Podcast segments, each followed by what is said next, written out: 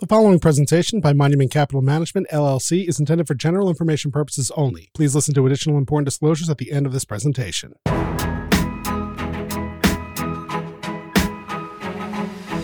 Welcome to the Off the Wall podcast.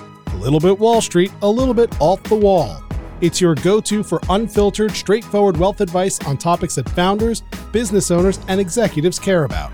And now, here are your hosts, Dave Armstrong and Jessica Gibbs from Monument Wealth Management. Okay, welcome back to Off the Wall. Uh, this is our final part in our series about business exit planning with Greg Maddox, a senior business and exit advisor with Cultivate Advisors. Uh, so, welcome back, Greg. Yeah, great to be here. If you're listening to this and you haven't caught episodes one and two, make sure you go and check those out in Monuments Library for Off the Wall. Um, but before we start jump into the conversation today, I actually want to highlight a free resource that Cultivate has made available to our listeners. It's a business health and value assessment. Um, this assessment takes less than 15 minutes and you'll get a report that includes things like what your business is worth, a business value and growth roadmap, and uh, value acceleration strategies. So you can find a link to that in our show notes. Uh, thank you, Greg, for making that available to our listeners. Yeah, our pleasure. Let's dive into the episode. Um, in this episode, we're turning to phase three in Cultivate's exit planning process, which is called the Exit Lifestyle Accelerator. Um, and phase, three is really focused on personal freedom. Um, so, in other words, how to maximize your business value and your exit results. Um, again, if you're just tuning in, an exit has not happened yet. Everything that we're talking about yet right now is pre-exit. And you should go back to episode one and, and listen to what's the distinction between exit planning and actually leaving your business, because they're they're really different. And Greg talks about that there. Um, so jumping in, Greg, um, when it comes to growing your business, you advise business owners to focus on multiplying value, not adding revenue. What's the difference? It's really interesting. Um, especially if you're a founder, you know, and you started this thing from scratch. And in order to get it off the ground, you've had to force yourself to go and chase, you know, dollars.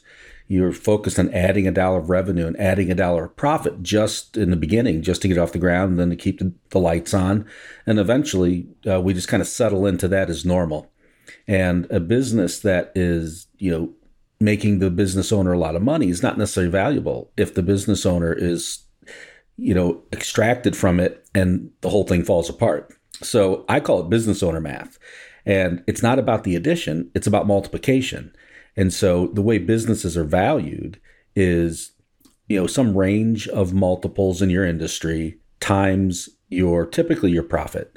And so easily put the the less involved the business owner is in having to uh, you know, be the key person answer all the questions, lack of documentation, um, no leadership team, no systems, no processes, etc.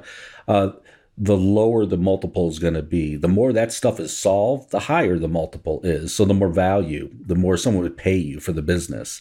And so I think it's just it's a it's a mind shift that instead of chasing uh, profit, if we focus on value first, revenue and profit come along for the ride. If you focus just on revenue and profit, you could probably make a lot of money, but whether or not you, you built an asset somebody else would pay you for, that's, you know, less likely. And so I think it's a, just a mental shift there. Can you expand on specific ways that you can multiply value of a business? Sure.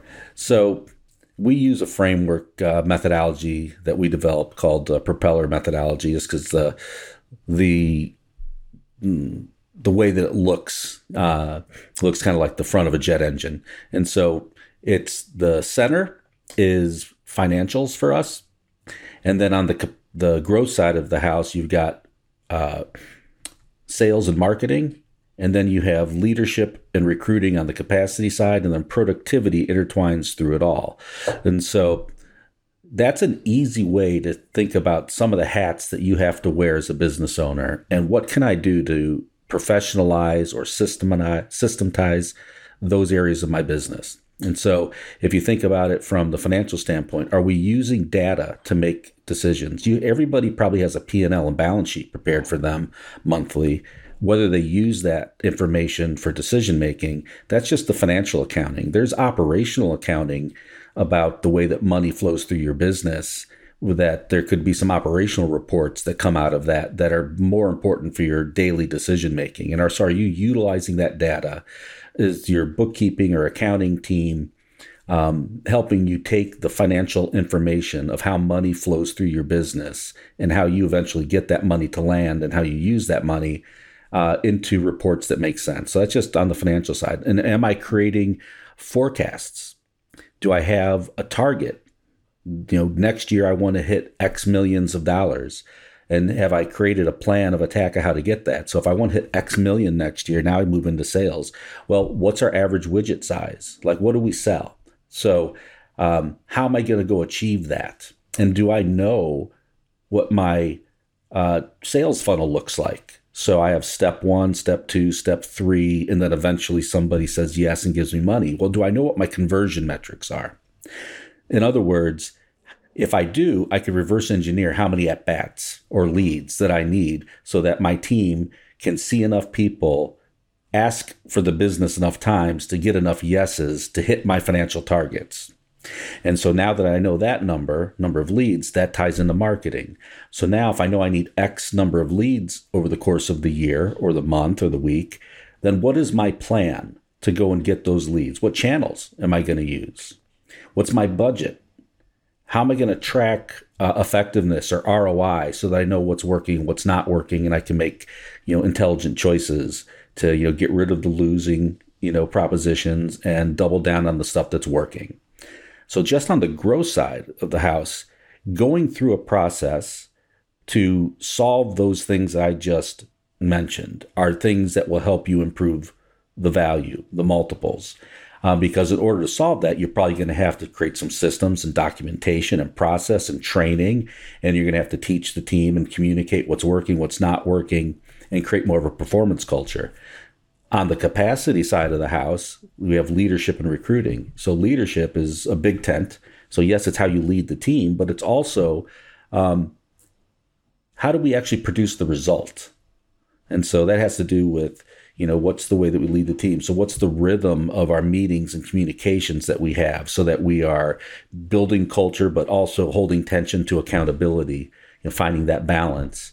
Um, how do we actually produce the results? Do we have KPIs and metrics tied to each role? Have we figured out a way to take some portion of the of their compensation and attach it to those KPIs and metrics so everybody's motivated to you know row the boat in the same direction that's in alignment with what the owner wants. And if I look out into the future on those forecasts and say, okay, if I start hitting those numbers, X months into the future or whenever, at what point am I going to kill my team? And so, am I going to have a capacity problem if I actually hit those targets? And then, if so, how are we going to solve that? So, if that means that we have to bring more people on, now we get into recruiting. And do I know how to go out and, and actually sell top talent to come and work for me, especially if you're a small business? Um, you have to find the right person who enjoys the idea of something is not fully baked yet and has the ability to come on that journey with you and and um, and understand that there's not three floors of people and two departments that handle that one thing that you don't like to do that we all have to kind of chip in even though we have a lane and so and then the last thing is productivity, which usually the main thing there is tech enablement. How do we leverage the various tools and tech that are specific to your industry or your business so that we could, uh, you know, limit human error and also accelerate the uh, you know how fast people can get the job done well so that we can save time save money. So these are all examples of things that have to be solved as business owners to turn your business into an asset. Um, this is what we do at cultivate. We partner with the business owners and their teams and help them figure out that create a plan for it and help them execute against it. And in many cases we help them build out the content systems etc that fills that system with the things that the team actually uses. So at a high level, hope that you know gives you you and your listeners some idea of the kind of work that needs to get done to turn a business into an asset that somebody else would pay you a lot of money for versus you could just own a job that is paying you well but you know, it really wouldn't be great for the next person. Nobody wants to pay you a ton of money to step into your shoes and have to do all the work. You know, when I hear you talk about the business as an asset, it, it really makes me reflect back, you know, because listeners who don't know, Jessica and I are are two of the four owners of this business, but I was one of the founders, so I'm older, and I, I look at my business as an asset, and I and I tend to view it as this thing that in someday is going to be the golden egg and it's going to be the thing that yields me this huge payout right that's how i look at it someday i'll right right and and and it's interesting because we're actually going through our annual valuation right now and you look at it and you're like wow you know sometimes i complain about you know the cash flow i'm taking home but then you look at the you look at the valuation you're like i've, I've really got i've got this real thing that i own and um and I'm like, okay, well, someday, right? Someday is sort of the mantra. But I'm wondering if you can talk to listeners, and I'm going to take notes when you answer this, by the way, too. but can you talk about the other ways that a business owner slash me can diversify wealth and income? And specifically, I'm thinking about in the first episode, you talked about some retirement plan stacking and, you know, uh, how to separate wealth from business and how to create those multiple income streams. I'd love to hear you talk about that for a few minutes. Yeah, and so to to quickly reframe for the people who haven't listened to the first two episodes, you know, regardless of how much money somebody's making, how many commas in their revenue lines or profit lines, uh, there's three common problems that I see most business owners have to deal with. And number one, that they own a job, not a business. Um, you know, and that might feel rewarding to be the go-to answer person, you know, who solves everybody's problems in the beginning, but eventually that gets really exhausting being the center of all action in your company and it's limiting. Number two is that they have all their financial eggs in the business basket, and that's because, uh, as we talked about the top of this show, you know most business owners haven't been thinking about building an asset. They've been built. They've been building income, and if they stop working, the income usually stops, and oftentimes the wealth comes crashing down too. Which is why your question is super important.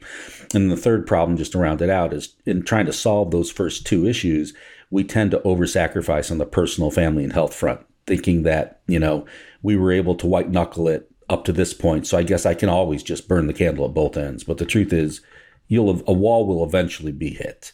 And all things will suffer, you know, family, health, relationships. And if you're not careful, you can burn it all to the ground. So the alternative is just saying, well, how can I find a balanced way to solve those problems? Turn my business into an asset that can you know grow and thrive without me or, or with as little of, of me as I want to to give to it so that it turns gives me time and money. We call that business freedom.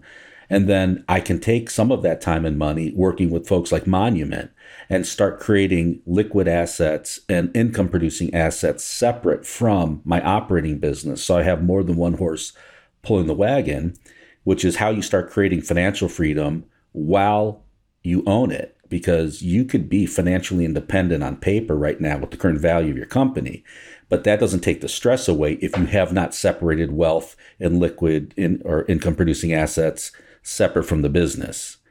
And so that does a lot for it. And we'll talk about that in a second. And then, so that's how you create financial freedom. And then the, on the personal front, you know, you have to be able to build a business that has team and systems and process so that you are not working around the clock so that you can actually take and put the oxygen mask on yourself and because it's hard work and do you know pulling off stuff to be an entrepreneur and it doesn't get easier you know you have to get stronger as the business grows and to order to show up and pull off big stuff not just in your business but in life you know you're going to have to have some downtime to rest and recharge and so and part of that a big key of that is the the financial piece. And so, a couple ways when it comes to how can you separate wealth. Well, um, number one, you need to create a plan uh, where you understand my growth plan and how much I need to reinvest into the business, how much I want to take as personal income, and I have to have a plan with folks like you guys at Monument for what can I be doing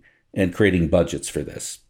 And so that on the business side, and the wealth management and tax and legal side, everybody knows what the game plan is so that we're all working off the same plan. But there's, I have, you know, many clients who are putting multiple six figures a year into their retirement account. So most business owners think of the 401k as a benefit for their employees.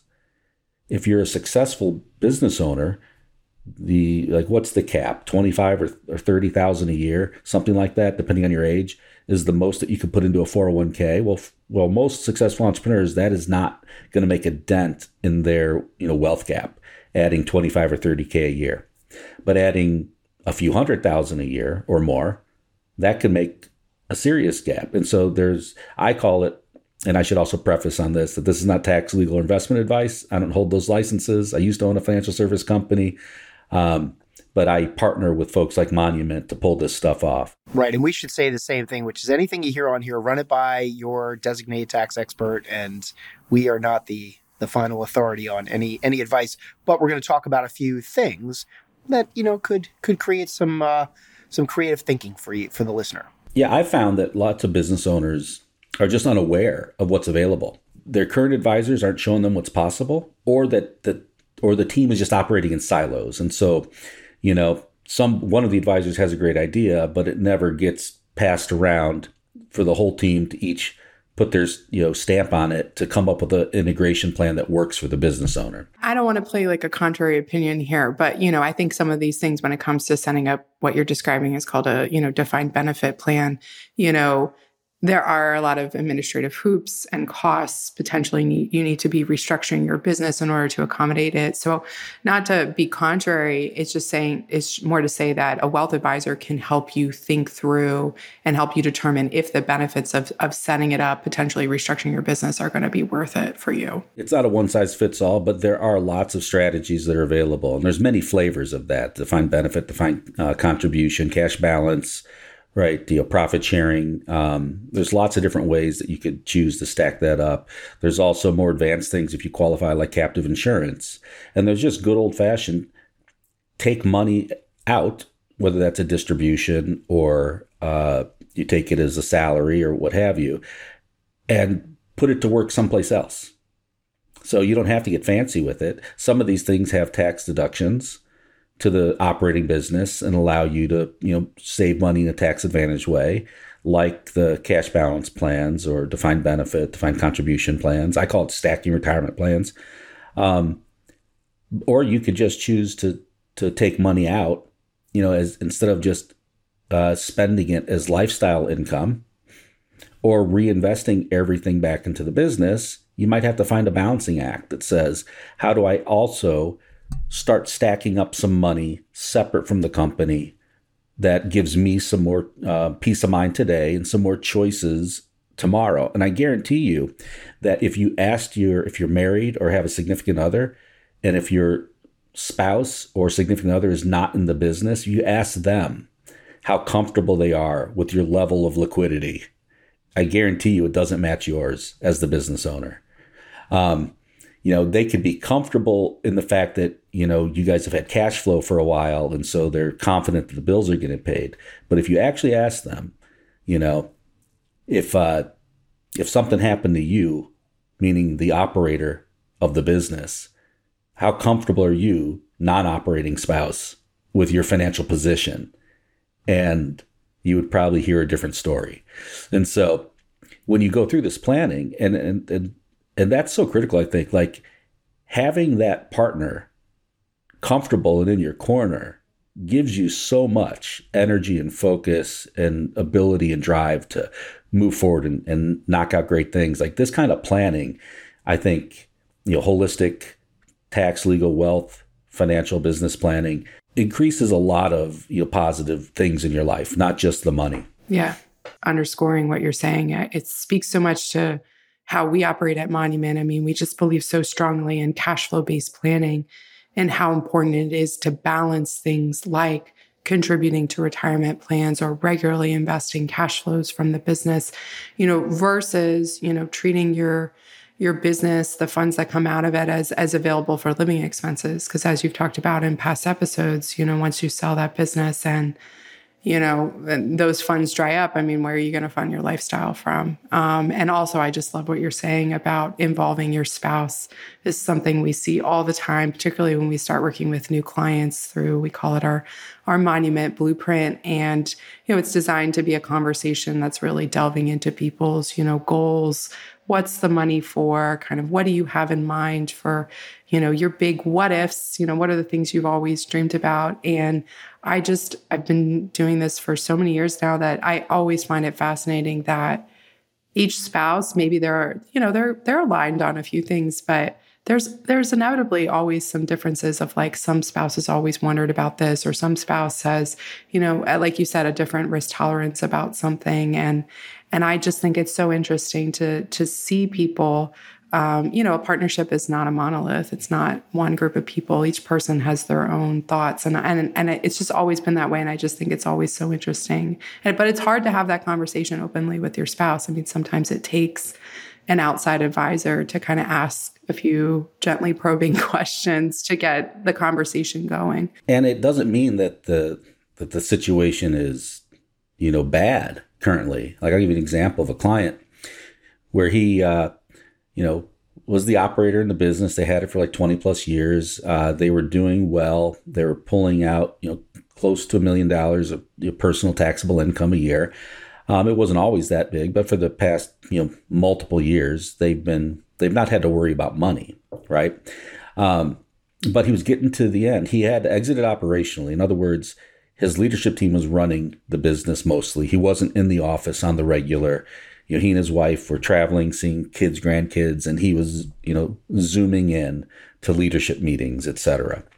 Um, he, he's proven that his business is sellable. His issue was uh, mentally he wasn't ready to for what was next, um, and so we were working together to say, well, if you're not ready, and he hadn't hit his freedom point yet either, meaning the target sales price that would fund everything, so he didn't have to take a haircut and lifestyle. And so, well, we have time then to grow the business while you're figuring the rest of that out. And so, as we delve into you know our process, um, it turns out that he didn't have uh, a wealth manager. He managed to save up uh, about a million bucks liquid, uh, just DIYing it, uh, which is better than a lot um, but not enough that he that he needs. He had a you know 20, 30 year old very basic estate plan that was out of date and inadequate for his current complexity of everything that he owned and his current net worth. And um, and so as part of it, like you know, we plugged him in, made some introductions. He found a, a wealth manager, found you know tax attorney. They start building the plan out. And going through that process as a team with the wealth manager, the tax attorney, myself, and the husband and wife, the the amount of relief that the wife expressed when we were executing on the plan, which was not cheap, by the way. He had to like stroke some checks to attorneys and move some money and, and do some stuff. But it was the ROI was was massive for them. So, um, but it was a it was something that most business owners shy away from, right? It's why they haven't done the work yet. But I can tell you that his wife was so excited because now we had a game plan in place. Because if something happened to him, she doesn't know anything about the business. She doesn't know how to run it. She doesn't know how she would get the cash flow out of that business to keep funding her lifestyle while we dealt with the fact that she just lost her husband, um, whether that was disability or death or, or whatever. And so when we went in and solved all of that with proper planning, she was like the sigh of relief and the way, and she expressed it verbally like she really felt taken care of at that point. And she's like, okay, we have a plan. You know, I, don't think anything's going to happen, but if something does, I know that myself and the family and the kids were taken care of. The business is going to get taken care of as well for the you know the leaders that are in it, etc. So everybody's going to come out okay in spite of you know a bad you know you know thing happening to her husband. And so I think a lot of people underestimate. You know, you have a spouse that has been your ride or die, helping you build something, has been in your corner, and but chances are they don't feel the lack of stress that the in the way that you do. They don't. They feel the risk of your business heavier than you do, probably. So this kind of planning, it's good for you, it's good for the family, it's good for everybody, and it'll probably lead to elevated energy to pull off bigger stuff in the business. I want to kind of switch gears um, because the last step you talk about um, is cultivating your exit and maximizing your exit options by evaluating different types of buyers or deal structures or roles that you may play out after an exit. And, um, you know, for listeners, if you haven't already, go back and find in, in our catalog. We have a great episode with Kevin DeSanto, um, who's an M&A advisor with KippsDeSanto. He talked a lot about this types of, of buyers, deal structures, and roles um, in that episode. But, you know, something that kind of we were talking about recently was was someone we know, you know, who's a business owner that, you know, three years ago, so pre COVID, right? He thought he was going to sell his business. He thought it was on track for selling, you know, $40 million. And now, you know, post COVID, in the current economic environment, you know, he's getting ready to sell the business and he's now targeting a sale price of, you know, 15 to 18 million dollars. So, I mean, less than half of what he was originally thinking um, he may get from his business.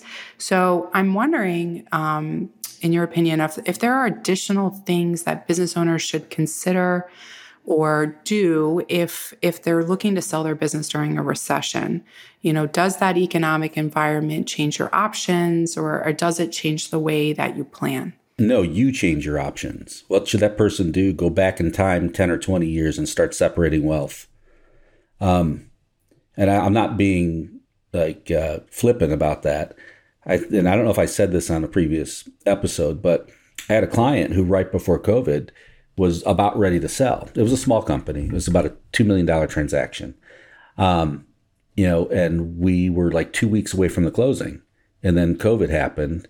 The money from the buyer dried up, got pulled back. COVID also severely impacted her business. She had to lay off a bunch of people. She had to downsize her real estate footprint. And then she had to spend two years trying to, you know, deal with the fact of, you know, trying to reinvent a business and and build it back to something. And then a little over two years later, it was sold for less than half. So similar situation that you're talking about, less commas. Or less zeros, I should say. And um, now, the good news is she had already separated a bunch of wealth along the way. She was a, that had nothing to do with me. She was just wired that way. She had multi millions liquid in her savings. Um, she had a very profitable business. She lived a great lifestyle, but she also like she didn't want for anything, but she also made it a priority to to take some of that cash flow and save it. And so even though it stung when you thought you were going to have a 2 million dollar payday in her example, and it got the rug was pulled out. And then you know her 20 years of blood sweat and tears got kind of you know demolished inside of that business. And she had to figure out how to from a pride perspective rebuild it back up. And then she ended up selling it for 800,000 instead of 2 million. Well guess what? It didn't change her life at all financially because she did this work ahead of time. So i think that we can't control the ebbs and flows there are it's cyclical if you look back, there's there's been research on this. Uh, Ten year windows tend to be cyclical around if it's a buyer's you know time or a seller's time, but then, you know, who would have who would have predicted a COVID, right? And what about technology? Right, taxi cab companies. Who would have predicted Uber coming in and just killing the value of your business? Um, there's a lot of things like that that we just can't control. And you know and what worked for you now or in the past as far as making your business successful might not always work into the future because business models and markets shift over time. And technology can accelerate that. So i would say yeah be cognizant of that. Understand that you know you're not always going to be in a bull market. And just because it's worth 40 million today you know, thinking that will always be for, worth 40 million. Um, obviously, this this uh, client or friend of yours learned, unfortunately, the hard way. So I would say, you know, part of what they should be looking at, they should be valuing their business along the way. They should, and if they're doing that while they're growing the company years ahead of schedule, they'll see those ebbs and flows, you know, before it matters. They're like, hey, last year it was worth a lot more. This year it's not so much. Geez, good thing we're not selling this year, right? Um, maybe that changes how I think now about my tax, legal, and wealth planning. Like, what's the balancing act I'm going to find between separating some wealth, creating other resources? Like a lot of entrepreneurs like real estate. It seems like an operating business to them. You know, I buy this thing, I can touch it, I can feel it, and it kicks me money back in the form of rental payments You know, so whatever it is, you know, people should be doing something along the way, not keeping all of their eggs in that one basket. That will help. The other thing that people need to do that, you know, it, and that speaks to there's three main problems when it comes to you know kind of cultivating your exit is that your business and personal finances are inadequate. So the business itself is not ready to be sold and your personal finances are inadequate. It's what we've just been talking about. And so if life throws you a curveball and you have to sell, um, you're forced to, to sell. Uh, you just have to take what you get and figure out how to live on less. and hopefully it's enough. Uh, the second big problem is that the personal identity is fused to business to the business uh, ownership. So, like uh, my client I told you about, who you know mentally wasn't hadn't figured out what he wants to do next. He doesn't know. He understands that. I mean, he already has a boat. He already has an RV. He already travels around and does fun stuff. But that's if he has to do something that he feels is creating value in the world. Doesn't mean he has to build another business, but he has to do something that has meaning for him. Everybody's different. That could be hanging out with your family. That could be taking care of your own health. That could be um, you know, giving back in your community. It could be uh, taking up hobbies that you've been ignoring for 30 years while you grew a business. It doesn't matter what it is, but you you have to figure out like what is it that's going to have meaning in my life that because now if I've exited, I have more time and more money at one time than I probably ever had. But that's something that tends to kill deals um, because if I'm not ready to leave, I can find lots of reasons to make a fuss during the during the uh, due diligence or just the sale process and find a reason to fight and walk away. Or PricewaterhouseCoopers has you know done uh, the research on this and you know, a year after selling, 75% of owners report being miserable, you know, profoundly regretting. And it's not because the money wasn't good, it's because of this. They didn't figure out what was next yet. And that can, we talked about this in the previous episodes where, you know, they start making bad decisions and start blowing through their cash. Now they don't have a pipeline of cash coming from the company, they have a pile of cash that they got from selling the company. And um, so it's harder to recover if you don't have a pipe of cash refilling it. And then the last common struggle that I found is that they're reluctant oftentimes to prepare for less than all cash offers. Everybody wants, I want to get paid top dollar. I want it to be all cash at the closing. I don't want to have any transition. I want to just take my money and be done. You know, those deals exist. They're just not always the highest paid ones. And the reality is there's lots of different ways you're going to sell your company potentially. You know, if you're one of the people who prepares and actually beats the odds because only 20% of businesses that you know go up for sale actually sell because of all these problems we've been talking about well if i want to sell it to my kids well if i want to sell it to my management team if i'm going to sell to a third party i'm going to sell to private equity sell a piece of it and then work with the private equity company for a period of time to grow it and then sell it again and have my my extra little piece be worth more and that second bite at the apple. Well, who you're going to sell it to is going to have an impact on what you have to do to prepare.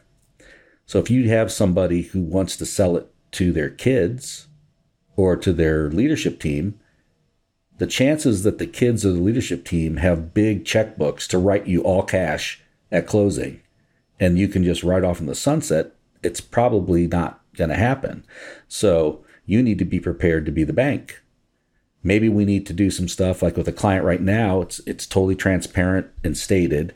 Um, in in the next three years we want to be prepared to start selling 80% of the business to the leadership team at, at that point in time three years from now we'll start selling that over time so a chunk a year for a period of time um, well in, in addition to building the business into more of an asset we have to level up the team to be to to see what it's like to act as an owner, not just as a manager, to actually take over. And that's important for him because if he's going to be the bank for a big chunk of this, then if he actually wants to exit mentally and not just be micromanaging him over the shoulder to make sure he gets paid, um, we need to develop these guys ahead of time and and do it in a way that gives the current owner confidence that he could actually go divert his attention to other stuff and still feel good about the fact that uh, you know the business will grow he'll get paid, and these guys will build their own wealth, you know, behind him. Um, well, that means he better separate some wealth too. He better have other assets so that he's less inclined to worry about just this one thing. So we want to hedge our bets. Let's build the the business asset better. Let's level up the team to make sure that they understand um, and start acting that their job responsibilities have them acting more and more like an owner over time. The responsibilities and the way that they're held accountable. Um, but then also he should be separating wealth. He should be building other assets, liquid and or income producing, so that he feels less pressure about the ebbs and flows of his payout on this business. If you're going to sell it to a third party, you know, you might get a big chunk at closing, but there's usually an earn out or some kind of transition period, you know, for a piece of your money. As we transition into the the wrap up here, I, will I'll do it by by revisiting something that you said a few minutes ago, uh, where people get offered the all cash deal, and of course everybody wants the biggest deal. But if you're going to get all cash and walk away, you're not going to. I mean, there's going to be a discount for that too the the disconnect there is from our perspective that people really don't know if that all cash offer, even even though it's discounted off of what they thought or they wanted, true or false, is it enough to actually fund all of your goals and objectives for the rest of your life with some sort of probability of success? And and people take that decision without that variable being known. And and the best case scenario when we meet somebody in this situation is they come to us well in advance. So, and, and we're doing the whole plan. We know what they want to do with their life. And they come and they say, I just got an all cash offer for $15 million, but there's this other thing. If I stick around and earn out or whatever and get 20, and, and we'll say something like, but, but a year and a half ago when we built this plan, you told us that your main goal was to stop working. And guess what? The $15 million is more than enough to fund what you told us were your goals and objectives. Why would you even consider the 20? And what they'll say is, well, because my friend got 19 for his or something like that. But but without the context of knowing that, um, you can't really you can't really tell if enough is enough. Is that all cash offer enough? So yeah, using that as sort of a backtracking story and a segue into our wrap up question. But do you have any one final piece of advice for listeners from your perspective? Yeah, begin with the end in mind. So that's why our very first step in this you know, process is to identify your freedom point. That's the target sales price at which it would fund your wealth gap, is what you're talking about. Saying that, you know, it, after taxes, after fees, after debt payoff, after my percentage of ownership, that the amount of money I would walk with, when I add that to the pile of resources I have, equals enough to fund whatever's next, which could be retirement or it could be a new business, uh, you know, endeavor, whatever that is. And so we start there. And if we're collaborating with folks like you, that number will shift over time because you guys are doing work that increases their current, um, you know, pile of resources separate from the company. So that means that either we can hit that freedom point faster, or if we hit the same freedom point, um, they have more cushion.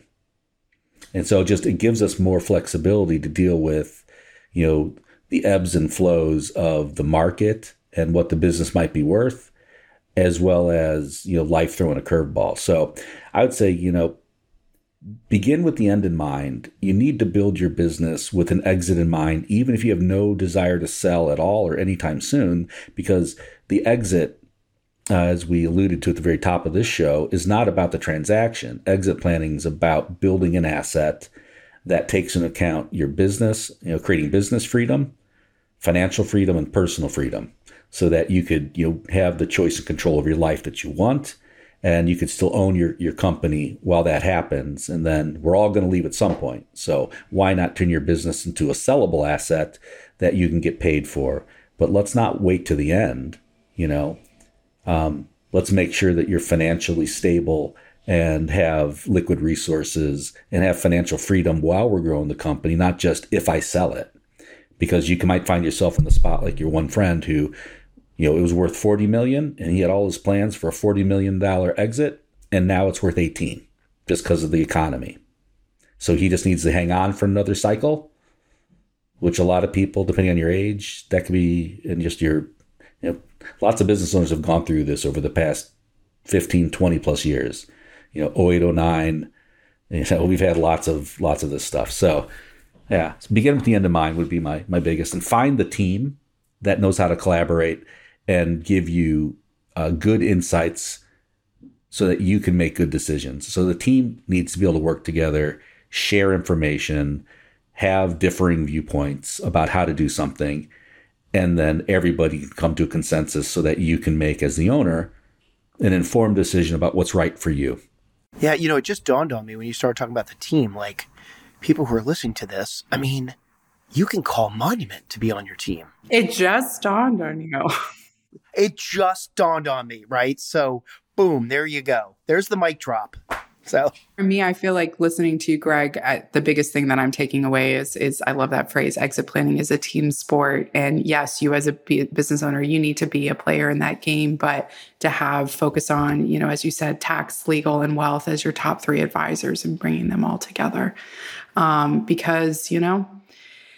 If you're calling up your wealth manager, uh, you know, uh, when a sale is on the table, it's probably it's it's too late. So, you know, having that team in place way in advance, that's that's really what I've heard you've been talking about this whole series is that's where you're really going to optimize your personal planning opportunity, opportunities. I can tell you from a tax perspective, it's probably going to be significantly worse if you don't do any planning. I mean, you're still going to sell your business and walk away with money. It's just really suboptimal yeah, how much do you give to Uncle Sam? Most business, I found that to be a big motivator. Most business owners hate paying uh, the amount of taxes that they do, and so use that as a motivation to look into this type of planning because you can, you know, optimize the amount of taxes you pay today, protect yourself from frivolous creditors and lawsuits, um, tee up opportunities to create more wealth inside of the business, but then also keep more of it eventually when you do either exit operationally or sell or transition out, however that looks like for you. Um, use that as the motivator if that's what it takes to talk to the folks at Monument and start moving down this path. And also, this stuff takes time. These are decisions that you don't want to be rushed into. You know, you want to be able to, you know, do it at a pace that makes sense for you. You know, so another reason to do it without the rush of I got to sell in six months. Absolutely, yeah. So, one last time, Greg, where can people find you? You can email me, greg at cultivateadvisors.com. You can check out my personal website, myexitlifestyle.com. Great. And uh, for everyone listening, please subscribe to Off the Wall on your favorite podcast player. Um, also, Monuments YouTube channel. Um, we have all the videos there um, where you can see us talk. Leave a review, you know, five star maybe. Yeah, leave a review and and I do just want to remind everyone we talked about this at the top of the episode. Um, take Cultivate's free business value and health assessment, uh, the link to which is in our episode show notes. So thank you so much, Greg, for these three fantastic conversations. I've walked away learning a lot. Oh, my pleasure. Yeah, thanks for having me. Thanks, Greg. The previous presentation by Monument Capital Management LLC was intended for general information purpose only. No portion of the presentation services as the receipt of or as a substitute for personalized investment advice from Monument or any other investment professional of your choosing. Different types of investments involve varying degrees of risk, and it should not be assumed that future performance of any specific investment or investment strategy or any non-investment related or planning services, discussion, or content will be profitable be suitable for your portfolio or individual situation, or prove successful. Monument is neither a law firm nor accounting firm, and no portion of its services should be construed as legal or accounting advice. No portion of the content should be construed by a client or prospective client as a guarantee that he or she will experience a certain level of results if Monument is engaged or continues to be engaged to provide investment advisory services. Moreover, you should not assume that any discussion or information contained in this presentation serves as the receipt of or as a substitute for personalized advice from Monument. Copy of Monument's current written disclosure brochure discussing our advisory services and fees is available upon request or at www.monumentwealthmanagement.com.